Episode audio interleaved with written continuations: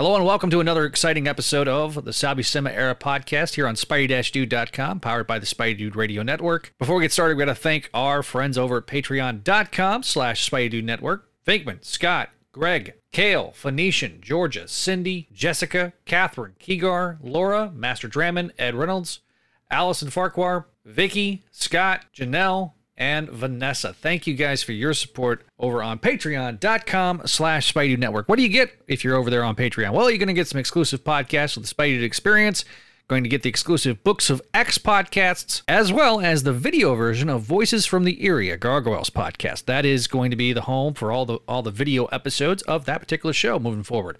So if you haven't checked it out, go over there, become a $5 patron and up, and you get to have access to the full Patreon page. But if you just want to support us and give us a buck, we got $1, $5, $15, and $25 tiers. The higher the the higher the tiers, the more perks you get. So check us out over on patreon.com slash Spidey Dude Network. And be sure to join our Discord. Go over to spidey-dude.com, click the Discord link at the top of the page, and it will take you to our Discord. Join us where we uh, have discussions, and every single show has its own spot on our Discord. So thanks for listening, and we will see you on the next episode.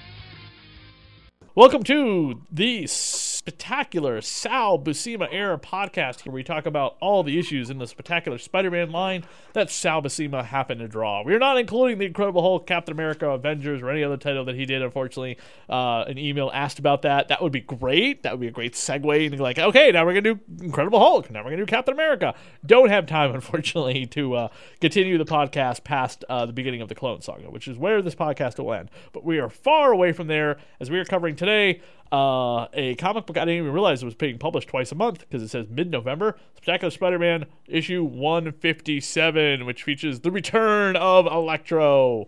Because uh, he was in our first story, or at least our second episode, but our first story of Sal's run, which uh, involved the Sin Eater, if you remember. So this was published again mid-November 1989. Editor-in-chief is Tom DeFalco. Cover artist and penciler was Sal Buscema. Uh, writer was Gerry Conway, uh, and so he returned to the book. Uh, inker was Mike Esposito. Colorist Bill Bob Sharen. Letterer Rick Parker. Editor Jim Salicrup. I actually was able to reach out to uh, Bob Sharen, and he was interested in coming on the show, and then he is not interested in coming on the show. It happens. Yeah, a little weird. Uh, his return to it afterwards. He he went off to do something and then came back and was just like, no. I was like, oh, okay. And then he gave me an explanation, which I won't repeat on the air. So it was just really weird. Let's just say it was. It was odd, but it was somehow oddly valid. So we we we thank him for considering. Yeah. But but it's a sad thing because it would have been great having him. But you know, we'll we'll, we'll try for some others. Yeah, we'll we'll hopefully try for some others. So, uh, all right. So, beginning of the storyline, the villain Electro is heading towards the second savings bank. I don't know what the difference is between the two banks. We'll get into it. Um, right. And an earthquake happens to anger Electro because he had just bought blueprints uh, from a high-ranking bad guy uh, broker for the blueprints to this bank, and somebody else happened to be there.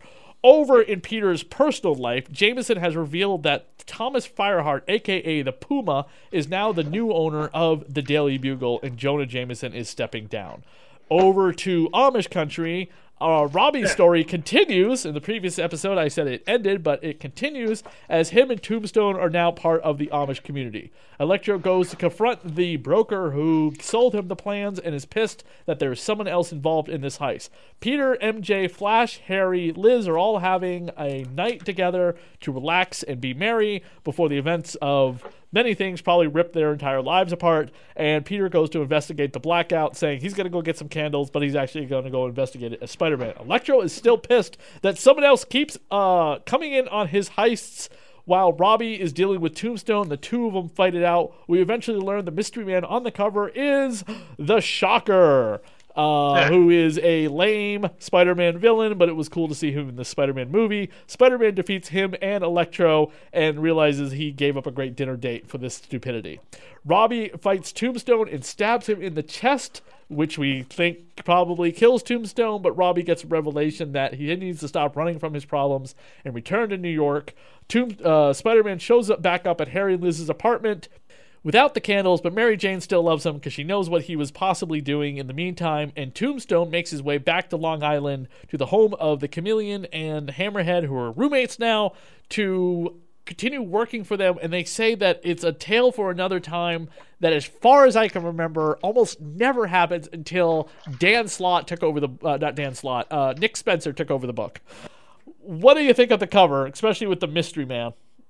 Well, I mean, I liked it. I thought it harkened back to a little bit of the earlier kind of age because that's something I feel like they used to do in the 60s and the 70s when they revealed a new character. So to me, it was a little bit something old, a little bit something new, which I definitely feel categorizes Spencer's run right now. You know, um, a lot of homages to the past, but with new twists for to make the story seem fresh for newer audiences, which I liked. Um, there were certain things in this I did like, but I, I have to admit, Chris, some part of me felt a little bored while I was reading it because it's just like I'm so used to the the the, the multi arc storyline that Gerry Conway really did these last, I would say, I don't know, 10, 12, I don't know how many issues we've been covering together. But, you know, and this one is just a straightforward fight between him and Electro. And Electro says, Oh my God, who keeps ripping me off? And then you have, it is me, the shocker and I was like, "Yo, who let Crazy Quilt in here?" You know, Crazy Quilt. Um, and it's just, and then I, I, think for me, this goes down as one of the dumbest excuses Peter has ever made to go play Spider Man. It just, uh, yeah, I had to get the candles. Where are the candles? And he tells it and something. I was like, okay, really? But I mean, don't get me wrong, it was still good. I just also found it amusing that you have Robbie and Tombstone fighting in Amish country. Yeah, like, that that just has now gone on way too long. It's like keep Robbie in prison and forget about him for a while, you know, and then come back to him maybe in like ten issues. It would have been yeah. so much better. I, I just I, I don't the Robbie Tombstone plotline has overrun its course, especially because of the fact the whole Robbie going to prison thing is the dumbest thing ever. Oh, one hundred percent, and and I, it was one of those things where it's it's it's something very simple that gets like if it was a CW series, it would have been drawn out for at least ten episodes. I was like, this is two max. Like the the, the lesson is very clear. You you don't run away from your problems because they'll catch up to you. But it's the dumbest thing ever, and I was just like, oh my god. You know, I mean, don't get me wrong. The, the, the cake is still Mary Jane's cousin Christy, which I don't recall we saw in this issue. Um, and if we did, we did not see her much. So I was like, okay, great. No, Gerry Conway didn't care about her, so he didn't want to write her. There you go. See, so perfect. also, perfect. Gerry Conway, Nick Spencer went to the same school of continuity. Do you notice the amount of continuity mentions in this story? Well, you know, honestly, yes, and it's really refreshing because again, you get a real a sense of real time and that it's all part of the same universe versus how some things are just so disjointed that you have no idea how certain things happening. It's like, well, didn't this person break their leg the last? Why wouldn't they just, you know, the the passage of time and and the references are all great, and the books, being that that Gerry Conway wrote was writing kind of two books at the same time, it helped. You right. I mean? And do you do you know what Jonah is talking about when he says Ben Urich almost died working a story for this paper? Do you know what story that happened to be? I want to say it's a Daredevil thing, but it I is really... a Daredevil thing. Urich was almost killed by the assassin Daredevil slept with, Elektra. Okay, thank you. Yep. Yeah. And Peter Parker has been taking pictures for the Daily Bugle since Amazing Spider-Man number 2, volume 1, 1963. And it was the Vulture he was trying to get pictures of to sell to Jameson to help pay for the pay the mortgage with Aunt May cuz Aunt May was Aunt May just can't work, I guess, until more recent writers are like, Aunt May is old, but she can still work. So let's put her in a position where she can support herself. Stop making it relying on Peter. And eventually, of course, they came up with the whole plot line, which has been mentioned here in the book several times, and they mentioned it once again. The boarding house that Aunt May would open up with Nathan Lubensky. Peter mm-hmm. and Mary Jane have moved out of finally in, in other stories. Um, and they're now living in the loft above um, Harry and Liz, which will be a big problem for them in about 20 issues. Always. Yes, because Harry will um, succumb to problems and become the demon kindred. Uh, no. Um, yeah, speaking of which, I have right behind me Amazing Spider Man number. Uh, oh, no, there it is. Amazing Spider Man, a Legacy 872, where Kindred is holding Spider Man in the palm of his hands. So it's relevant to bring that up. Um, but uh, by the time we get around to the Goblin story returning with Harry, Kindred will be long over and Ben Reilly will be Spider Man once again.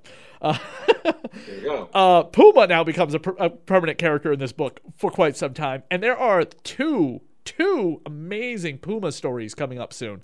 Uh, one's a two-parter and one's a three-parter involving Black Crow, I think is his name, yeah, I think so. and it's honestly next to the horror stuff I love about Sal's draw- artwork. The best artwork in this book by Sal is coming up with Puma. We'll get it. We'll Oh. get there when we get there. Oh, of course. But Yes. that's good. Um, I don't know who this character is uh, that Electro is getting the blueprints from, other than the fact that he works for Hammerhead, I guess. It, it, it's I would say it's probably just another one of those throwaway characters like the Arranger. I was like, you are not going to live, The Ranger at least lasted quite some time. Which is surprising considering again he has no superpowers whatsoever. Correct. This is also appears to be like um, from the way he sits behind that desk, he he appears to be like the Monopoly Man. Like I don't think the Monopoly Man is like um you know like a little person, you know like Peter Dinklage, but just a little bit taller. You know what I mean? He's not a dwarf. He's he's just a little bit bigger. Just a little bit tough. Just a Yes. little bit. So this is the first appearance of the Shocker in the book. Um, he has has the Shocker been around since the Ditko era? I mean, he- he's got that Ditko kind of uh, design or feel, but I'm not sure. Let me look that up. Yeah, I'm looking it up myself. Uh, I'm on the Marvel fandom website, which is a great website to point out continuity stuff that we might miss. Uh, Shocker, here he is. Okay, bringing it up is Peter is slow. No, it's the Romita Senior. Yes, yes, Amazing Spider-Man number forty-six, and then he was uh, eventually in. Uh, I think he, I think his first appearance in uh, live action was in uh, Spider-Man um, Homecoming, correct? It, it was, yeah, absolutely. I mean, he had been in eh, like a lot of you know the animated series, Spectacular Spider-Man, and such. But um, yeah, that was his first one, and how they did that was fantastic. I have Um, to really give credit. one of the best uses of the Shocker ever, and I can't remember if this happened in the Secret Wars Battle World miniseries or in the actual Spider Island storyline, but the Shocker ended up getting six arms and had like six of the elect, you know, the the Shocker blast things, and he actually for the first time ever looked threatening.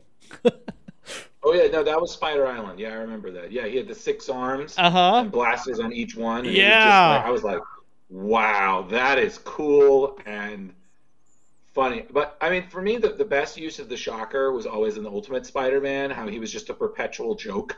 Oh yeah, Yeah. but also if you ever read the Deadliest Foes of Spider-Man, Of course. the third volume has Spider-Man laid out on the ground with the Shocker saying "Shocker triumphant," and in that issue, he actually finally did defeat Spider-Man. Spider-Man did not get up off the ground uh, until the following issue, and when the Beetle was like, "Hey, I'm gonna murder Spider-Man now," and like, "You coward! You already killed somebody in this series," which would set up a big plot line over in Thunderbolts when you found redemption all of a sudden. There you go. Um, Ridiculous. Herman Schultz is his uh, Shocker's actual Yeah. real name. Um, I'm trying to find the actor who played him in the uh, the MCU, uh, which uh, Michael Keaton was like the Shocker, shocking people, and then he ends up killing. He's like, look, you're the Shocker now. Yeah, that was great. Like, what a great way to kind of change it up.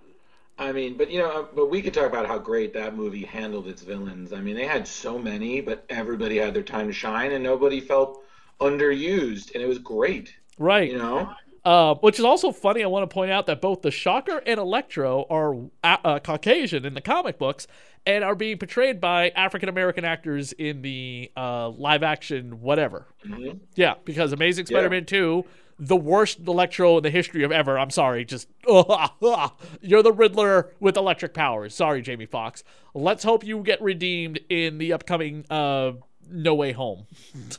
Oh yeah, I'm, I'm I'm hoping as well because I'm sorry that just like for me, Um, I Mike, wa- I'm sorry. I, and I, I want that costume. I, I need that costume. Okay, you have a girl running around in that costume, so it's basically uh it's the same outfit with boobs, and now he's Electro again. So there's the two Electros. There's female Electro who he banged and killed, and original Electro who Doc Ock was like, due to writers' plot lines, you're Electro again.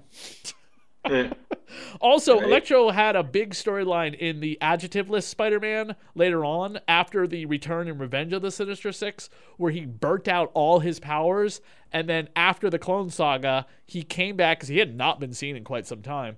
Um, and he uses the electric chair to recharge himself, and he defeats Spider-Man, and then Spider-Man Yeah. has to team up with Elektra. Speaking of Elektra, Elektra Huh. to take down Electro. Yeah, I remember that. that Do you remember was- that? Yeah. Yeah. And he has he doesn't remember- have the uh, stupid headgear. He just has the bald head because he again he was in the electric chair. Yeah, I remember that, and I and I I seem to remember that when I heard about that, I was like, wasn't there like a horror movie that followed that plot? I seem to remember like it was a horror movie where it was like an ex-con who gets electrocuted, but then he has like electric powers. Yes, it was uh it was um it was Skinner from the X Files. Yeah, that was totally what it was. I was like, Uh, the Wes Craven movie. Shocker. yeah, it was right. It was Wes Craven. Yeah, totally.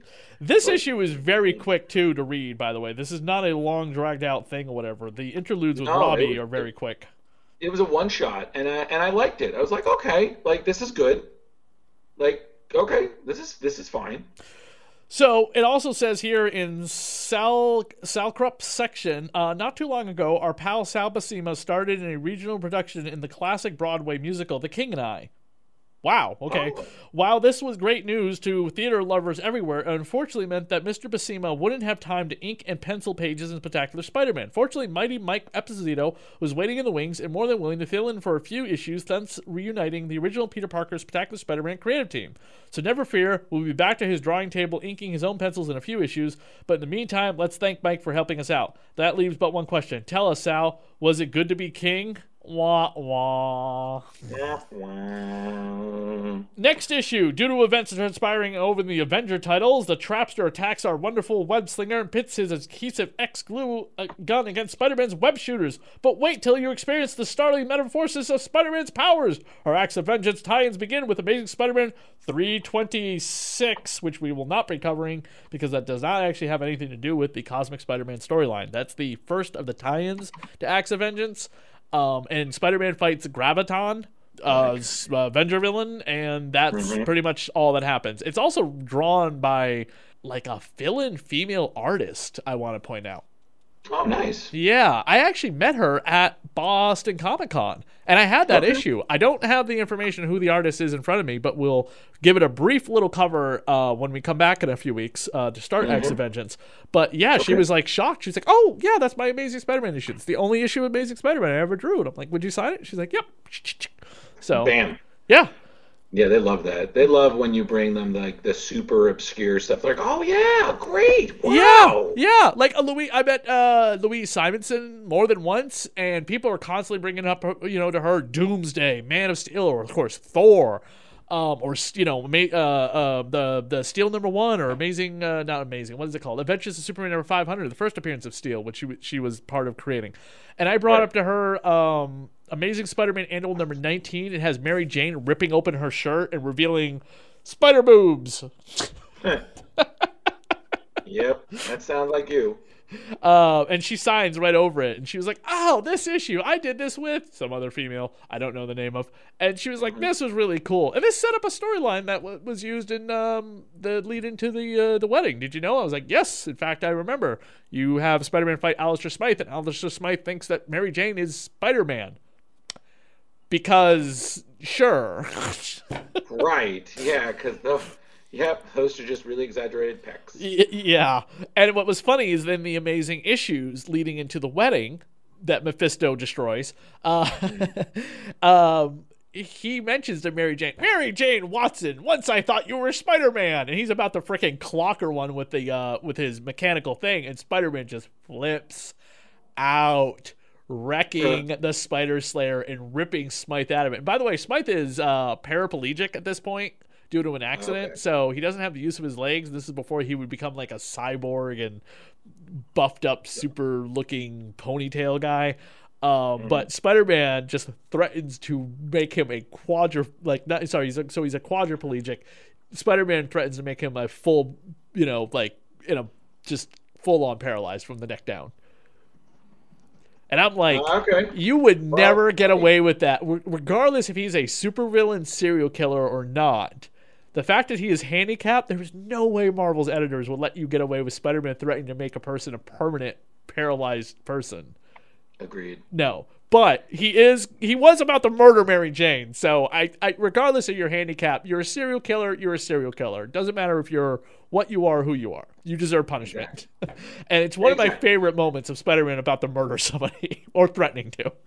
There you go. Uh, but this was a fun issue. Um, I do love the little captions. He's back. Him too. Good stuff. Always love that. Right. Yeah, yeah. It was it, like I said. It, I was a little bored at times, but again, it's still much better. Like there are worse Spider-Man comics out there, so you know it's still entertaining. It was still you know it introduced the Shocker, Yep. and uh, you know it just keeps keeps the story going. And unfortunately, we'll be done with Robbie in jail, so we don't ever have to deal with that shit, and uh, we can just move on with lives, or as we call it, move the, the path to Acts of Vengeance. Yes, which uh, the main show, Splash Pages, uh, Leo said that he will cover in one episode what that entire storyline was about. There's a lot of crossover ties to it. I, I will leave that up to him, but we're going to break it down two issues at a time because there are multiple parts of this thing. And the first one will be Spectacular Spider Man 158, where Peter gets the cosmic powers for the first time. But in a way that doesn't quite make him Captain Universe just yet. In fact, we didn't know he was Captain Universe until the end of the whole thing. Um, I think it's still weird that Venom recently became Captain Universe, but whatever. I guess Marvel needs to do their whole Darkest Night thing because honestly, it seems like Marvel did their Darkest Night thing with the Knull the Symbiote God storyline, and they needed the white light lantern thing. So they were like, "What do we have? Oh, the Silver Surfer is black right now. We can't use him. Oh, Thor. Well, Donny Cates. You know, uh, try that. Sure. I guess they maybe. I just I feel like there was editors behind the scenes that were just like, you got to make them like Captain Universe. We got to make Venom just like super marketable in toys and stuff like that. Agreed. Yeah, so we'll get into it. Can't wait to cover Acts of Vengeance and all of its shenanigans and all the villains that show up that are not Spider-Man villains. And uh, the first one being the Trapster, so which is someone Spider-Man has fought before too, by the way. The Trapster. Yes, so we will cover it two issues at a time here on the Spectacular Sal Buscema Era podcast. We'll be back in a few weeks with the beginning of Acts of Vengeance. Where can everyone find you, Drew? Uh, you can find me. Um, I'm on Facebook. I'm GhostbusterMan1984 on Instagram. Um, I work with Chris. I work with uh, Splash Pages, The Dorkening. I'm also a writer for Screen Rant. I work with their hiring department as well. Cool. And I'm also working with Chris on his project. So I'm very busy. So honestly, if you leave, if you send me a message and I don't respond, it's really not personal. I just I'm very scattered. You can also find me on Radio of Horror, my uh, weekly broadcasting radio show on the dial for the last 13 and a half years. Longest running horror show in New England. And you can also find me on my other comic book show, Goth Girl Horror, the Hack Slash podcast, where we will have returning guests soon, Tim Seeley to that podcast, as well as coming up on Splash Pages to help us talk about Superman versus Lobo. Yeah. Uh, man himself. Fraggin'. Brag it. Frag it. All right, you bestie. All right, you bestiches. Keep it real. We'll talk to y'all later.